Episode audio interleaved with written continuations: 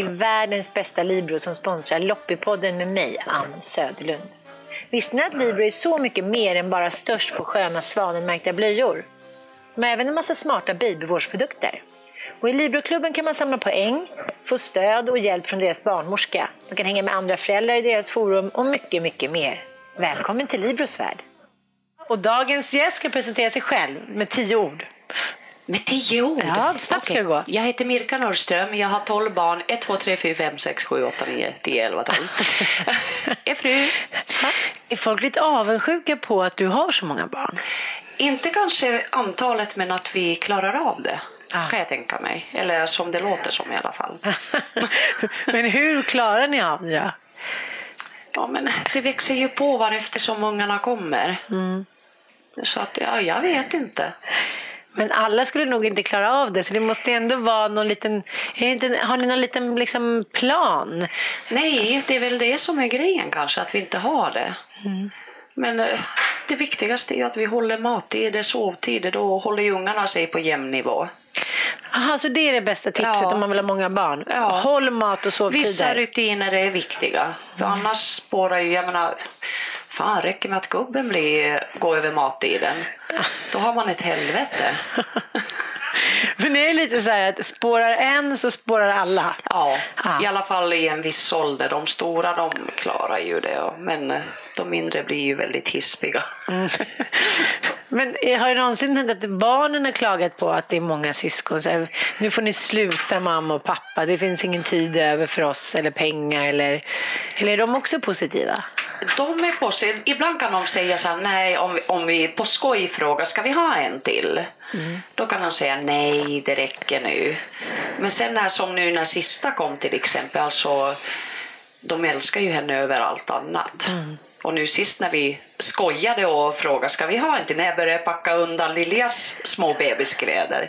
Och ska vi inte spara de här? Nej, för vi vill ha lillebror nästa gång. Gud. och då bara nej, nej, stopp där, det var inte så vi menade.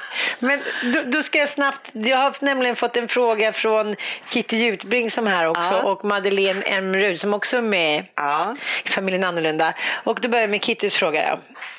Då. Från att ni vaknar på morgonen och ska gå iväg till exempel och fika hos en kompis. Ja. Eh, då menar hon, från att ni vaknar till att ni liksom är hemma hos den kompisen och sitter och fikar. Hur ja. lång tid tar det med tolv barn? Alltså, jag kan säga att jag hatar att komma för sent. Aha. oftast när man ska gå och fika hos någon så har man ju en bestämd tid. Så jag ställer mig in på den tiden och jag kommer ytterst sällan för sent. Så du, du, kan inte, men någon ungefärlig tid då? Nej, Hur de... snabbt kan ni komma iväg? På en kvart. Ja. På en kvart? Ja. Okej. Så att de, alltså de, de vet, det är bara att klä på sig och ställa sig i kö utanför bilen. Bilarna. ja, bilarna. Ja. Men är det någon som bjuder hem en familj med tolv barn? Jag tyckte det när jag fick mitt tredje barn så började jag känna att det blev lite sådär, ja nu ska de tre vilda killarna. Mm. Att inbjudningarna sinade lite. Jo, men när de har gjort det en gång så har de märkt att det är inga problem. Sen är vi ganska ofta, och vi har ju ett gäng bekanta som har rätt många barn själva. Så att det är liksom ingen större grej att vara och fika hos varandra. Så det blir bara att man måste baka väldigt mycket bullar? Ja, det blir det. Ja. Madeleine då, Emryd, eh, som du är lite kollega med där på TV4. Hon frågade, jag vet att du får den här frågan hela tiden, men hon vill ändå fråga den. Eh, ska ni ha ett trettonde barn? Och om, om Mirka säger nej, då ska hon motivera varför. Ja, det nu är Madde lite fylld där. nej, men vi har sagt att det räcker nu. Men sen alltså ja, jag, skulle olyckan hända mot förmodan ah. så skulle jag behålla det. Ah. Så är det. Men, men varför undrar Madde att du inte vill ha fler? Nej men grejen är att eh, jag har senaste åren haft två jobbiga missfall. Jaha. Och där jag har i vecka 11-12 upptäckt att fostret har dött tidigare. Då. Och sen har jag fått började störtblöda och sist svimmade jag på vägen till sjukhuset. Och det var jobbigt. Mm. Så vi kände att nu, nu vågar vi nog inte chansa något mer. Nej.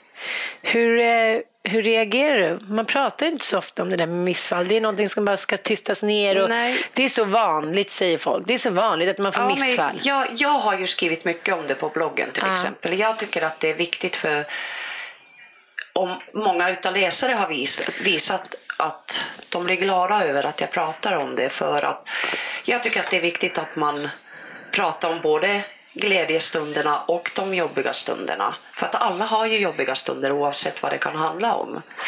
Och det är inte bra att stänga in det. Utan det är bättre att prata om det tycker jag.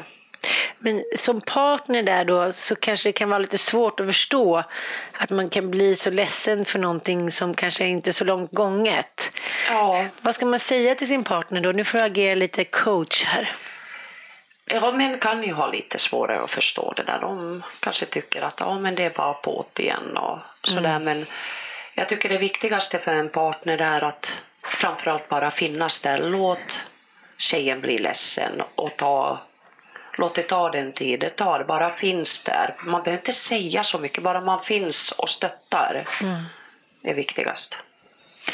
Men eh jag pratade lite med dig för ett tag sedan om det här med vardagssensualism och vardagsromantik. Ja. Kan man säga att det är lite grunden till att ert förhållande har hållit? Absolut. Ja. Absolut. Mm. Det är det. Och det behöver inte vara liksom några så långa dikter och sådär. Men, men kan du Nej. ge tips på lite vardagsromantik som du tycker har funkat?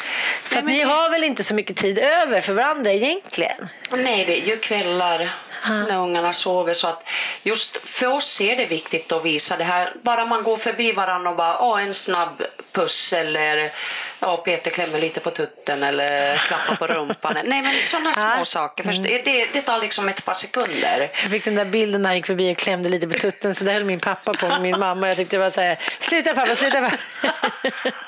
jag förstår. Nej men du förstår, ja. det, är, det, är de, alltså det är så små saker som ändå betyder så mycket för mm. att vi ska... Liksom det här att vi är fortfarande man och kvinna och inte bara mamma och pappa. Men Finns det någon rädsla i att sluta producera barn? För jag kände, jag fick ju tre barn snabbt och till slut tänkte jag men gud, jag kommer alltid vara gravid. Och det var inget, kändes inget konstigt. Nej. Det var lite man var inne i de här gravidhormonerna och att livet var ganska, man visste hela tiden vad som skulle hända. Ja. Det är lite som att sport, sport så här, elitidrottsmän ja, ja. lägger av. Ja. Känner ni så någon gång? Har ni pratat om det? Lite visst. Både jag och Peter känner ibland att lite sådär ja, ja. ja det här, vi pratade speciellt mycket nu när jag var gravid med Lilja att ja, det här är sista gången och sådär men ändå så har vi tagit beslutet som vi båda är nöjda med. Mm. Så att, eh, och försöker se framåt på ja, nya utmaningar så att ja. säga. Ja, men förstår du vad jag menar? Ja. Att, man, att det kan bli så, jaha, nu måste vi prata med varandra, nu måste vi bry oss om varandra. Och ja, det... ja. Nej, men man får ju hitta, alltså tänka på annat och framtiden och mm. Men visst ska jag ibland som jag ser din eh, lilla kula där så blir man sådär åh. Men eh, livet går vidare. Men jag tänkte, har du fött vanliga förlossningar varje gång? Alla. Blir det lättare och lättare att man säger ja, men nu kommer det bara en liten förlossning eller jag tycker nu att nu är fjärde, jag tycker att det är lika läskigt igen. Det är läskigt. Jag, jag brukar försöka inte tänka på det. För just för att jag tycker att det blir läskigare. Jag blir ju nervös eftersom vi har fått så många friska barn att någonting, någon gång måste det ju bli fel på något vis mm. under förlossningen eller vad. Så att det har nog blivit värre men jag, jag stoppar huvudet i sanden mm. i stort sett. Har du några smarta förlossningstips till mig nu? Dyk in i smärta. Ja, precis. Ah. Nej, men det, jag har ju aldrig, eller jo de första förlossningarna men inte under de åtta senaste så har jag inte använt någonting. Inte de åtta senaste? Ja, jag har ju haft tio förlossningar då. Så att eh, jag har inte haft lustgas, det, det fick jag panik av. Så att jag har liksom bara andats igenom och försökt att få andningen att funka. Mm. För det hjälper mycket mer än vad man tror. Lita på din egen kropp, mm. skulle jag säga. Men tycker du att det gör lika ont fortfarande? Ja, eller? Ja. att det gör det. Ja, men jag tänkte, jag tänkte att man skulle liksom med tiden att det skulle, man skulle vänja sig, men det gör man Enda skillnaden är att du, du vet ju vad du har att förvänta dig. Mm. Så att, eh, och det underlättar tror jag för att eftersom man vet om det så är man mer förberedd och ibland kanske man tror att det gör, kommer ihåg att det gör lite mer ont än vad det kanske gör. Mm. Jaha, du ja. menar tvärtom-effekten? Ja, lite grann. Det var Nej, bra jag, pepp. Ja, jag tycker det. Smärtan har aldrig liksom Nej. skrämt bort mig. Men har det gått illa någon gång? Ja, med första tvillingparet så tvåan som skulle ut, då blev det akut, akut. Hans hjärtljud försvann. Jag fattade ingenting för jag hade precis klämt ut ettan och var helt slut. Ah. Men helt plötsligt så var det jätteakut och de bara, vi måste få ut han så att han kom ut helt som en grå bananskal, helt borta. Mm. Så att det, det var jätte, men det var jobbigast för maken då som såg allting ah, och fick springa iväg med han och se när de kämpade med han. Och sen förlorade jag jättemycket blod då, så att det var jobbigt. Men det är det enda också. Annars har det gått bra? Annars har det gått jättebra. Men jag tänkte på det, minns du alla förlossningar? Ja, ja men de är väldigt lika. Hur, hur är Just de då? Snabba. Nej, men jag sätts igång så att jag, det är ganska enkelt. Jag vet att när verkarna har börjat komma lite, spräcker om hinnorna, så vet jag att sen är barnet ute inom en halvtimme max. Typ. Jaha. Ja. Så fort? Ja, sist tog det åtta minuter. Nej, det... ja, men det står man väl ut med smärtan ja, åtta oh minuter? Ja, oh ja. ja, det gör man. Det ska jag satsa på, åtta minuter. Men åtta minuter ja. det var för fort för att inte ens barnmorska var redo. Vi var alla, vi blev helt tagna i sängen för att det var liksom, jag hann inte förstå att det var krystvärkar när hon redan var ute. Så att det gick jättefort. Men då tänkte jag också fråga, liksom, pratade ni om det där innan att ni skulle ha talbarn eller har det bara blivit så? Det har blivit så. Jag har ju testat lite olika preventivmedel ah. som inte har funkat. Inga alls? Inte p-piller, inte minipiller, inte hormonspiral. Ja. Du har bara förlikat dig med ditt öde? Ja. Uh. Ja, men när vi kom, hade fått eh, sjätte barnet så satt jag i hormonspiral. Sen när jag började känna att man känner igen kroppen liksom uh. efter att nej nu är någonting knas här. Så gick jag och kollade och då väntade jag tvillingar igen och var i vecka åtta. Och efter det så kände vi att nej, antingen så är det sterilisering som gäller eller så kör vi på och ser vad som händer. Och vi båda kände att ah, vi kör på. Mm. Så kom några till. Men nu, jag såg er häromdagen när vi ute skulle äta middag och jag tänkte faktiskt verkligen så här, det verkar vara en harmonisk familj. Mm. Men ni måste också ha haft kriser. När, det har vi ja, haft. Ja. Har ni haft några svåra kriser tycker du? En gång har vi haft när innan andra tvillingparet blev till. Mm. Då, då var vi nära skilsmässa. Och varför var ni det? Uh, Ja, vi, vi var så inne i det här småbarnslivet att vi tappade bort lite av varandra. Och Peter började vara hemma, vi åkte och fiskade och var borta i hela kvällar jämt. Och jag ledsnade till slut. Mm. Jag orkar inte. Så att vi, vi bodde ju fortfarande ihop men vi var bara vänner i ett par månader. Tills vi sa liksom att nej, antingen så satsar vi eller så går vi isär. Och då satsar vi. Och hur gjorde ni det då? Vi gjorde upp regler mm. på vad som behövs ändras för att få förhållandet att fungera. Ni skrev som en lista? Som en lista, ja. En A4-lista. Mm. Och det, det hjälpte. Vi båda gjorde ju sina ändringar och gjorde det som behövdes. Vi fick verkligen rannsaka oss själva och se våra dåliga sidor så att mm. säga. Och vad var det då? Nej men det var mycket det att man började ta varann för givet. Man, mm. liksom att inte, att framförallt att börja prata med varann direkt när man tycker att någonting är fel istället för att låta det bara gå liksom ja, ibland, jag är, jag är väldigt dålig på det. Jag är sån jag kan liksom bara, äh, jag orkar inte ta upp det.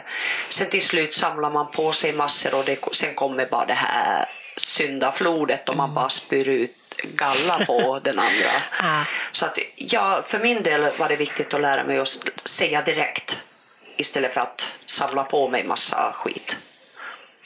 Men hur tycker du, har det funkat då när ni har haft småbarn hela tiden? Har det ändå funkat? Har ni följt de här reglerna? För ibland kan man ju säga så, ja men nu sätter vi upp ja. de här reglerna och sen så bara går det några månader och sen så i det stora hela så har vi, ibland om vi själva märker på varandra att vi börjar liksom släppa efter lite, då påminner vi varandra. Och för att liksom påminna varandra just vad, vad är det som är viktigt. Mm. Så att för man hamnar ju i en slentrian lite då och då. Men vad kan du bli besviken på? Det är ändå, du får ta ansvar som du går och du föder barn och du mm. väntar dem. Och, kan du aldrig känna dig ensam i det där att man blir tagen för given? Ja, men nu har man fått en ny unge, att man inte får den där kanske lite lyxbehandlingen som man får om man bara har till exempel två barn. Då blir det ju väldigt speciellt. Ja, nej, jag känner inte så. Nej, jag känner inte så. Vad bra. Ja, precis. Vad är det du gillar hos Peter? Då? Hans ibland väldigt brutala ärlighet. Han är ärligheten själv. Han säger vad han tycker och tänker, på gott och ont mm. ibland. Men jag vet vart jag har han, tack vare det. Mm. Och han är fruktansvärt lojal. Så att jag, jag vet exakt vart jag har min man. Nej men allvarligt, ja, men jag, alltså, jag litar 120 procent på honom. Gud vad härligt. Ja. Men så tycker jag att det ska vara. Ja, ja absolut. Mm. Jag förstår inte det att man ska leva, det ska vara lite spännande, man ska leva i någon hemlighet. Bort med det känner jag. Jag tycker ja, det är så nej. underbart när man kan prata om allt och säga ja, allt man tycker. Annars så ska man leva i en sån här piedestalliv ja, helt. Precis. Mm. Man ska vara ärlig mot sig själv och ärlig mot andra. Mm. Man vinner på det i längden. Tänker du aldrig Händer det att du tänker så här, men gud, om jag inte hade haft så mycket barn, då hade jag kunnat förverkliga det och det? Eller hur tänker du kring hela situationen med alla barn? Det enda jag kan ångra ibland att jag aldrig pluggade färdigt och blev någonting. Mm. Det kan jag ångra. Du blev ett fenomen å andra sidan. ja, precis. Men det, det hade liksom andra orsaker. Jag flyttade hit när jag började åttan utan att kunna ett ord svenska. Så att eh, när jag hade gått åttan och nian och fortfarande inte kunde så mycket svenska då började gymnasiet då det kändes omöjligt. Så att då den tiden fick man ju jobblet så jag började jobba och tjäna pengar istället. Och det, när man väl hade gjort det så ville man ju mm. inte börja plugga igen. Så att det kan jag känna nu är lite synd. Men du kan ju börja plugga nu. Ja, jag vet. Jag har faktiskt läst lite, in lite gymnasieämnen på distans. Mm. Så att, men sen ska man veta lite vad man, ska, vad man vill bli också. Men vad ger, du, vad ger dina barn för råd när det gäller skola och pluggning och sådär? Jag försöker säga just vikten av att läsa och bli någonting, skaffa sig ett yrke innan man börjar tänka på att skaffa familj och sådär. Hur viktigt det är. Och i, idag är det ju viktigt att ha ett yrke för att kunna få ett jobb. Alltså det, det är inte det lättaste. så att men skulle du avråda dina egna barn från att skaffa så många barn? Nej. Inte? Nej. Nej. Men jag vill ändå att de ska ha en grund att stå på mm. innan de gör det. Men jag tänkte nu ska jag skaffa mitt fjärde barn och du har ju botat lite av det där att jag tycker så att jag inte kan motivera mig varför jag ska ha så himla många barn.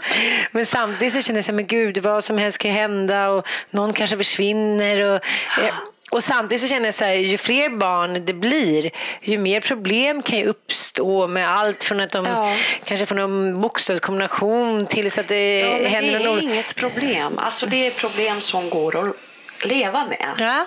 Ändå. Så har, du, så har ni resonerat? Att, ja. ja. ja, men samtidigt är man alltså man ska leva och tänka på det positiva man har framför sig mm. och kan få Istället för att, jag menar, tänker du bara på det negativa som möjligtvis kan hända så då lever du ju inte fullt ut. För då, är, då hamnar du ju i det här negativa tankesättet. Mm. Jag menar, är det så hemskt i, i så fall att få ett ADHD-barn eller? Absolut inte. Jag, jag vet inte, det kanske jag redan har. Jag tänker bara på att det är så mycket som kan ske. Det är mycket det blir så här, som kan hända. Men... Vad är det värsta som har hänt er med era barn? Tycker du? Det läskigaste? Det läskigaste var när en av pojkarna när han var tre veckor fick pungbrock. Pungbrock? Ja, det var jättejobbigt. Det när låter var... inte så jobbigt. Nej, men det var jätte... Alltså, han var ju liten, liten bebis. Och helt plötsligt svullnar hela pungen upp, blir alldeles svart, alldeles stenhård och han bara skriker. Alltså det, det var skitjobbigt. Vad gjorde ni då? Vi åkte till sjukhuset. De lärde mig hur man trycker upp tarmarna från pungen. Aha. Ja. Sen fick vi åka hem, kommer hem, då har de ramlat ner igen för det blir ett hål från någon hinna som är mellan där tarmarna är. Och så fick man trycka upp det och sen åker de ner igen, sen åker vi in igen och till slut opererades han akut för att det liksom gick inte att åka fram och tillbaks Nej. varje dag. Så att det, det var jättejobbigt. Då. Men annars har vi varit skonade faktiskt. Då har ni haft mycket tur tycker jag. Ja. ja. Men sen tänkte jag bara fråga, har du något riktigt så konstigt minne från någon, av, eh, från någon av förlossningen eller någon, när du har varit gravid? Nästan cravings eller något humörsvängningar? Är det någonting som har varit lite annorlunda som har gjort dig förvånad? Nej, jag Nej. tycker jag alla har förloss eller graviditeter har varit väldigt, jag har liksom, ja, jag frossar, jag sväller upp som en ballong för att jag äter allt, jag choklad speciellt. Nej men det är sjukt. Det är din craving? Nej men det, ja, ah. men det är inget sådär konstigt. Faktiskt inte. Men jag tänkte bara att, att, att föda, det där är också så olika såklart från kvinna till kvinna, men att föda tolv barn måste ändå, känner du inte trött i kroppen och sliten? Och... Nej, jag gör inte det. Det är helt otroligt. Ja. Tror du, trä, hinner du träna någonting emellan eller är det bara trä, bra gener? Nej, jag tränar. Mm. Eller det har jag gjort bara efter de två senaste graviditeterna har jag kommit in i det här med träning. Innan det har jag inte gjort det. Men jag försöker efter ungefär en månad efter förlossningen komma igång och träna lite hemma. Vad gör du då? då? Plankor och såna, ja, nej men lite rumpövningar och ja. Du är väldigt snygg tycker jag, snyggare än någonsin. Både med så klädstilen och håret och sådär. Har, du, ja. har det förändrat dig lite sen du blev lite kändis? Har du börjat tänka mer på hur du ser ut? För så tycker jag, jag att det blir. Jag, jag tror att det har blivit mer när jag började läsa bloggar. Och se liksom, då öppnade det som en ny värld då såg jag, just det var så jag kom igång med att oh, men jag kan ju faktiskt träna hemma, det funkar liksom. Jag förut trodde jag att man måste till gym eller måste börja springa ute och det hatar jag. Mm. Så att, eh, och just det här med att oh, men jag hade hårförlängning första gången jag var 18 år och åkte till London. Då hade jag svart hår och fixade hårförlängning. Och nu är det ju helt annat än vad det var för över 20 år sedan. Hur var håret då? Då, då gjorde de tre flätor längst bak och som de sydde fast mm. håret i och det var väldigt smärtsamt och det var inte någon bra kvalitet på håret och sådär. Så att nu, nu är det ju helt annat och jag har tappat så mycket hår efter de två senaste graviditeterna så att jag älskar mitt nya hår. det är faktiskt skitsnyggt. Så du tänker, men har du några snabba vardagsglamourtips? ta dagen som det kommer. Alltså ställ inte alldeles för stora krav bara för att du tror att någon, eller för att behaga någon annan. För det är inte katastrof och inte hinna med allt man kanske har planerat. Bara alltså, försök att må bra mellan alla måsten. Men vad gör du då om du vill känna dig lite glamourig? Klä mig lite snyggt. Mm. Jag brukar ju sminka mig varje dag och sådär men eh, kanske ta på mig lite, lite mera smink och sådär. Mm. Lite mer kläder. Lite extra. ja. ja. Tycker det är kul med sexiga underkläder och nej. höga klackar? Och, nej, nej. Där, där, går jag också bet. Ja, nej, det där, det, mm. nej, jag tycker det är obehagligt. Tycker, vadå? nej, men snygga Nej, jag vill ha bekväm. Jag vill känna mig bekväm. Mm. Och man kan vara snygg även fast man är bekväm. Mm. Så att eh, nej, stringisar det har jag kastat bort för många år sedan. Jag försökte, jag försökte, jag försökte kolla vem som har uppfunnit stringen. Jag skickade en liten brevbomb till honom. Ja, men hur får man kärleken mer att hållas liksom vid liv? Jag har ju ett litet tips. att Jag kallas upp tappar min man. Nu mm. behöver jag inte för jag är så nykär. Men att man, för min förra man som jag var väldigt kär i väldigt länge så kunde jag tänka då när jag var lite trött på honom mm. när han gick ut genom dörren på morgonen jag kände ah, vad skönt att han går. Ja. Eh, och sen så tänkte jag men nu ska jag uppa honom hela dagen. Och så visualiserade jag liksom hur han var och så gjorde jag honom lite snyggare, kanske bytte ja. ut något ansiktsdrag. Och, eh, och så tänkte jag väldigt positiva tankar om honom hela ja. dagen. Sen när han kom hem då var han ju liksom ja, fantomen. Precis. Har du något sånt där knep som funkar? Nej, men alltså... Det där var en svår fråga. Nej. Nej. Du måste också inte. bli irriterad på din man ibland. Ja, men det är klart att jag blir. Men då, då, får man ju liksom... Man får ju tänka på det positiva hos mm. den andra. Och vi, vi brukar prata ganska många gånger per dag. Så att då har man varit irriterad på någonting då brukar det gå över faktiskt när vi har pratat. Har du några grejer som du irriterar extra mycket på oss Peter? En sak som han aldrig lär sig är, du vet när man har käkat, ställer disken i diskhon. Ungarna har lite mindre tallrikar än vad vi äldre har. Mm. Och jag tycker att man har största tallriken underst och sen blir det som en pyramid uppåt. För att det, disk är inte roligt att titta på så jag vill ha den som snyggast, snygg som möjligt. Ja. Men så kommer han oftast som siste man och ställer in sin största tallrik. Överst. Alltid. Och det irriterar mig. Något fruktansvärt. Och jag, han gör det bara för att jävlas. Jaha, det, det är du helt säker på? Ibland jag, när jag påpekar, då ja. gör han det. Nej, men jag förstår inte varför kan man inte skjuta den underst. Nej, nej men det är vissa ja. sådana där saker man inte förstår. Men eh, kan du säga, är du feminist? Vad är feminist? Alltså, det har ju varit mycket debatt kring det ja, där. Jag vet, alltså, jag orkar inte lyssna på debatter. Nej, nej men ja. Jag gillar inte mansgrisar. Nej. Man säger så. Nej, men alltså jag tycker båda är ju lika värda. Mm. Men sen är jag inte så där stenhård på som hemma till exempel du är man, du ska göra hälften. Utan vissa saker funkar bättre när jag gör det. Mm. Och vissa saker funkar bättre när Peter gör det. Han får sköta liksom det här med bilarna och allt som jag inte gillar. Mm. Och jag sköter tvätten. Det funkar bra så. Det räcker för dig? Ja, mm. och som liksom dela på föräldraledigheten till exempel. Jättebra för, för de som det funkar för men Peter har myror i arslet. Han älskar att vara hemma med barnen, men att ha han hemma ett halvår, alltså det funkar inte. Plus att vi skulle förlora så mycket ekonomiskt för att han har så mycket bättre lön. Mm. Så att eh, där tycker jag ändå att alla ska välja efter hur, vilket som är bäst för dem. Men min kompis brukar säga så här, när jag sa så här, men gud, ska jag ha ett fjärde barn nu? Ja, då sa hon, hur ska jag klara det och så där. då sa hon, så jag brukar tänka att, att jag ska klara alla barnen även om jag blir ensamstående. Mm. Den känns ju ganska hårig för dig känner jag. Ja, men tänker man så här, gud, vi får hålla ihop nu. Nu är det bara så. Tills... Ja, men ibland tänker jag, jag har ju en väninna som har precis skilt sig och hon har nio barn och hon är helt ensam med dem. Helt ensam. Och då blir det sådär, men alltså, jag tänker inte på att vi skulle skiljas, men mer, tänk om någonting händer Peter. Det är mycket så jag tänker och då, jag vet att jag skulle klara av det, det vet jag men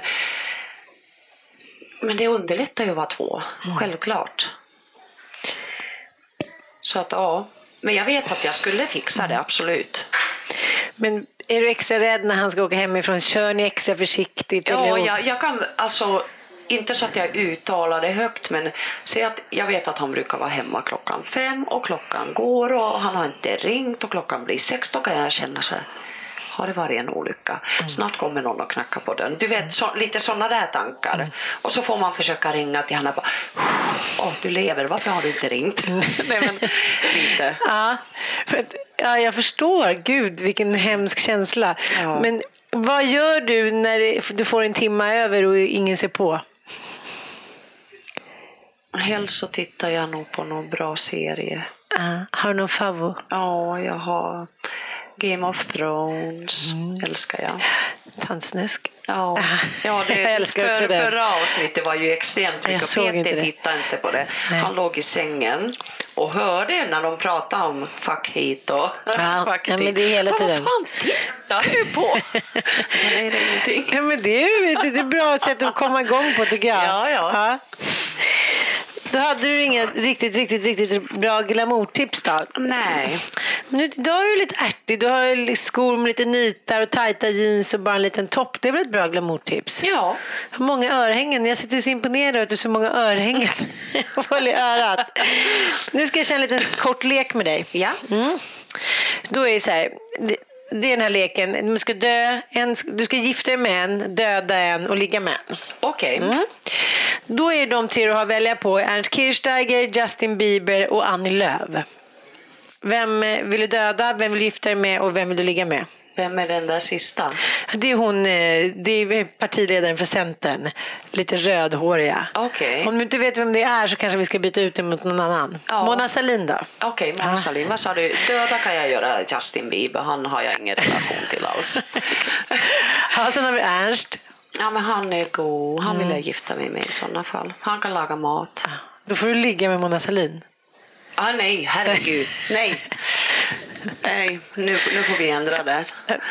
Då får vi nästan byta ut Annie Lööf mot någon. Då, får du kanske, då måste du kanske döda Annie Lööf, ligga med Justin Bieber och gifta dig med Ernst Kirchsteiger. Åh oh, herregud, ligga med Justin Bieber, det är ju barnarov. Ja, jag vet. Ja, ja men jag får väl blunda då. Ja. Du får släcka lampan. vad, vad, vad vet folk inte om dig? Att du gillar kungahuset eller att du dansar poledance, det är inget att titta på? Nej, fy fan, jag dansar inte ser du. Nej, det gör du inte? Nej, fy. Nej, nej, nej. Jag, bara, alltså, jag har ju berättat det mesta. Det absolut mesta har jag berättat faktiskt. Mm. Jag har varit ärlig, det finns inte så. Jo, när jag var 15 år så försökte jag rymma till Finland. Tillbaka till Finland? Ja. Mm. Hur långt kom du? Jag, nej, jag, var, jag, hade bott, jag var 14 och ett halvt, jag hade bott ett halvår i Sverige. Jag tog från Märsta pendeltåget till Stockholm. Jag lyckades lokalisera och ta mig till Viking Line, köpa biljett. Jag satt och väntade på båten.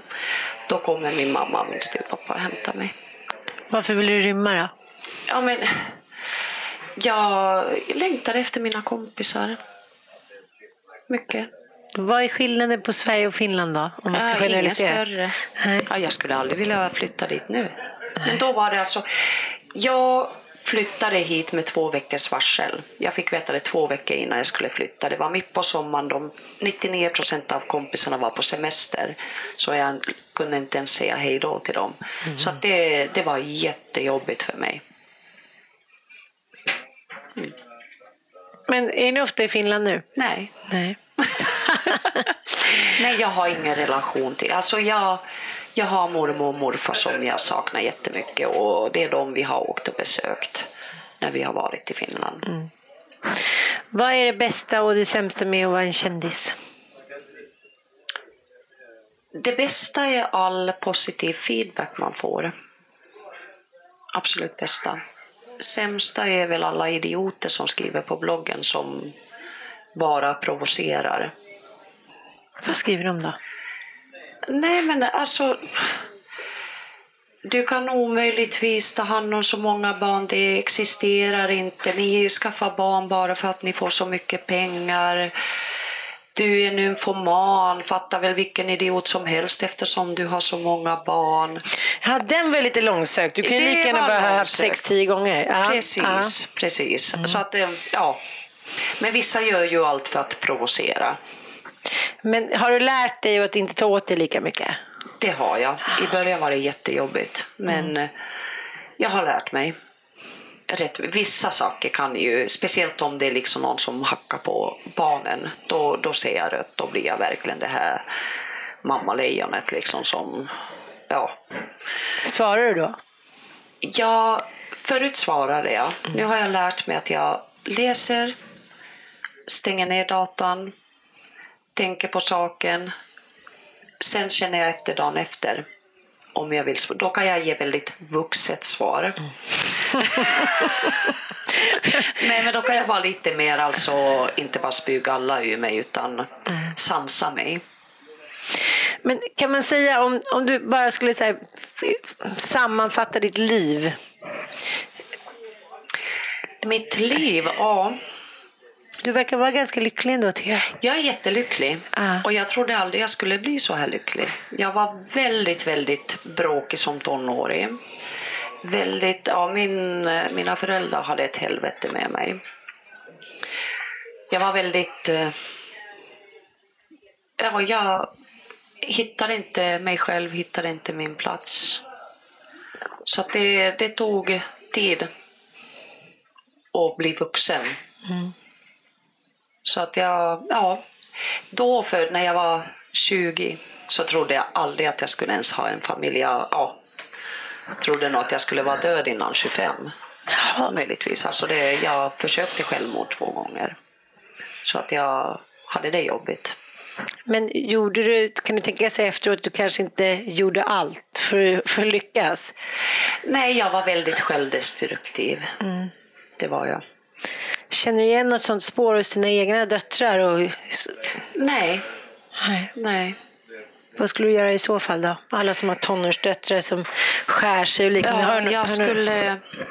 Jag försöker, eftersom jag har själv gjort det, har haft massa problem och lyckats dölja det i många år så försöker jag verkligen se lilla minsta tecken för att kunna finnas där, kunna söka hjälp innan det går för långt. Mm.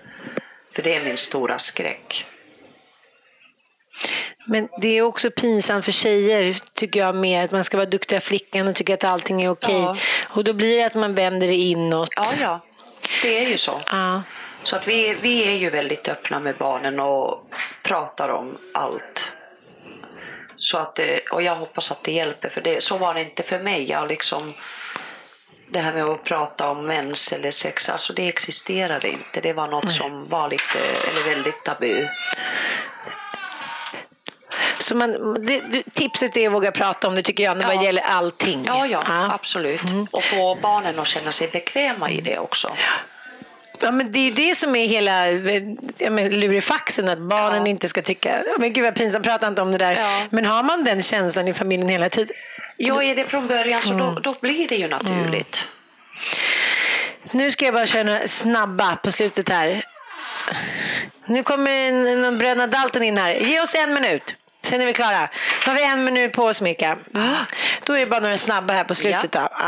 Ja. Eh, kungen eller Silvia? Silvia. Porrpung eller Svenssonpung? Alltså mycket hår.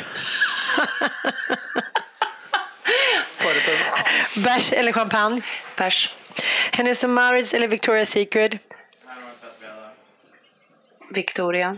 Jaha, du sa att du inte gillade sexiga underkläder. Nej, uh, du tänkte på underkläder. Jag, tänkte på, jag var inne på parfym. Ja. Jaha, okej, då kör vi parfym då. Hemlagat eller takeaway? hemlagat när någon annan lagade. Mm, du gillar inte att laga mat har jag hört. Nej. Nej. Charterresor eller vara hemma på semestern? Vara hemma på semestern. Melodifestivalen eller Antikrundan? Jag måste faktiskt säga Antikrundan. Jag älskar Antikrundan. Jag med. Då har vi något mer gemensamt. Ja. Du har några fler barn, men jag ja. kanske hinner ikapp. Ja, ja, kanske. Tack snälla för att ja. du var med. Tack själv. Tack. Och nu har vi kommit till programpunkten Fråga barnmorskan. Eh, välkommen vår alldeles egna barnmorska här på Loppipodden, Carolina Gabel från Libro. Tack. Veckans fråga eh, kommer från en tjej som tycker att hon har blivit lite överrumplad. Mm.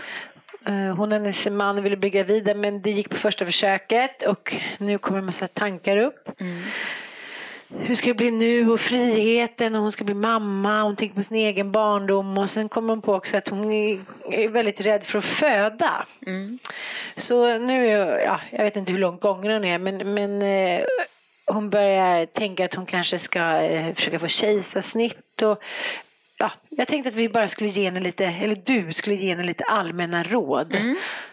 Om man är lite orolig och förstföderska och mm kanske tänker så här, jag vågar inte. Vad skulle ja. du ge? Ja, men det, det är, ganska inget, vanligt ja, väl? Ja, men det är ganska vanligt och det är inget konstigt alls. Alltså det är ju, man ger ju sig in i någonting som man inte har en aning om vad det är. Mm. Du kan ju se barn på gatan men äh, vägen dit liksom är ju med skräckblandad förtjusning kanske för vissa. Men tror du många blir lite överrumplade av känslan att de tror att det ska kännas så himla härligt och sen så istället ja. så blir det lite skräck. Ja, det tror jag. Och, jag tror att man, och så har man jättedåligt samvete över att man kanske inte blir så där överlycklig på första minuten när man ser plusset på stickan. Och, eh, det är ju jättemånga tankar som bubblar upp säkert och man tänker på sin egen barndom och eh, hur ska jag bli som mamma och hur har min mamma varit? Och, absolut, det blir nog en, en tankekaos liksom som eh, man måste hantera. Och hur hanterar man det? Ja, men jag tycker att man, eh, man börjar med att ringa till mödravården. För dit, dit ska man ju. Ehm, och har ett första inskrivningssamtal med sin barnmorska. Och då är det ju toppen om man har med sig sin partner såklart, om man har en partner. Finns det någon, eh, finns det någon gräns för hur tid man får komma? Jag vet att på vissa ställen så har man först ett, ett ehm, eh, ja, man, har, man har delat upp det på två samtal. Eh, och då tror jag att man har det runt 8-9 och sen har man nästa vid 10-11. Men det är, det är väldigt olika från smart, mottagning till mottagning och från landsting till landsting. Så att, eh, men runt 10 ungefär, att man har ett första inskrivningssamtal. Och då tycker jag att man redan där ska ta upp eh, att man är orolig, att man har mycket tankar och funderingar. Och mycket kan man säkert lösa med den barnmorskan man får på mödravården. Sen är det ju vissa som kanske behöver extra stöttning och eh, hjälp och, och liksom klura ut funderingar och få svar på frågor och så. Och då kan man söka sig till en speciell mottagning som nästan alla sjukhus har om man är extra orolig eller rädd. Eh, de kan heta Aurora och ja, vad, vad heter de mer? Ja, men Aurora heter många mottagningar som är för förlossningsrädda kvinnor. Men eh, det här med kejsarsnitt ökar ju faktiskt ganska mm. mycket och har gjort det under flera år. Mm. Varför tror du att vi helt plötsligt verkar ha blivit räddare för att föda vaginalt? Ja, men jag tror det handlar om det samhället vi lever i med, där man vill ha kontroll på allting och eh, vara med och styra och ställa. Och det här är ju någonting som vi inte riktigt kan kontrollera in i minsta detalj. Det är jobbigt. Och också det som har varit spännande tycker jag. Ja. Att man inte kan kontrollera Nej. allt. Och där är vi så jätteolika. Vissa tycker att det är spännande och ser det som eh, att eh, det blir som det blir och andra klarar inte ens av den tanken. Och då är det klart att då är det ju någonting man måste hantera. Men jag tycker att det verkar finnas en liten allmän inställning till nu att kejsarsnitt är någonting man bara gör mellan tummen och handen. Men sen när man börjar prata med människor eller kompisar som har gjort det så är det ju ganska komplicerat faktiskt. Ja, det, det, låter nog enklare än vad det faktiskt är. Man tror att det är ett sätt att komma undan smärta och eh, ja, få kontroll. Men det är ju inte helt smärtfritt att bli snittad. Och det är en stor bukoperation, det ska man veta. Och det finns risker med alla operationer såklart. Um, så det är viktigt att få rätt information. Sen är det, kan det göra ganska ont efteråt, ja. man kan inte bära sitt barn så det är en del man, man eh, ja, Det är väl egentligen den, den, stora skillnaden tycker jag rent um, ja, både fysiologiskt och mentalt faktiskt att, att uh, man är rätt så ledbruten efteråt. Man har ont och det är inte bara att hoppa ur sängen och föder du vaginalt så är, är det då har man också ont i kroppen såklart men du går ur sängen på ett helt annat sätt. Mm. Så det, det, ja, det finns ju för och nackdelar med allting men, men jag tycker det är jätteviktigt att man, att man vet om att ett kejsarsnitt är inte vägen till en smärtfri förlossning i alla fall. Men eh, vad finns det mer för fördelar med att föda vaginalt tycker du? Och det finns ju massor med fördelar. Dels, dels mår barnet bra av en vaginal förlossning oftast om det inte är tillstöter några komplikationer. Men eh, ehm, barnet ska ju passera förlossningskanalen och då sker, då sker det vissa saker i barnets kropp som, som är bra. Alltså lungorna trycks ihop vilket gör att vätskan åker ur lungorna och de får lättare att andas när de kommer ut. Eh, sen så frisätts ju massor med hormoner som är bra för amningen ehm, och som även är bra för att livmodern ska dra ihop sig. Ehm, och sen det här, ja, att få upp barnet på bröstet med en gång, få den kontakten direkt. Du kan få den ganska bra med ett snitt också men eh, ja, det, det, det är ju det mest naturliga. Det är ju bara så ja, jag, jag, eh, jag tror att man tänker själv också, att, som du säger, att det ska bli en en enkel och snabb lösning men ja. att det inte behöver bli det. Men samtidigt så är det väldigt fantastiskt att det finns ett alternativ. Och man, nu, ja. man ska ju inte tvingas Nej. till någonting. Nej, vi vill ju inte bli några förlossningsfascister här utan eh, man måste utgå ifrån varje kvinnas eh, förutsättningar och behov och såklart. För tvinga någon att göra något som man absolut inte vill, det, det, det blir ingen bra start heller. Ja, hoppas att du har fått lite råd kring det här. Tack för idag. Tack så mycket.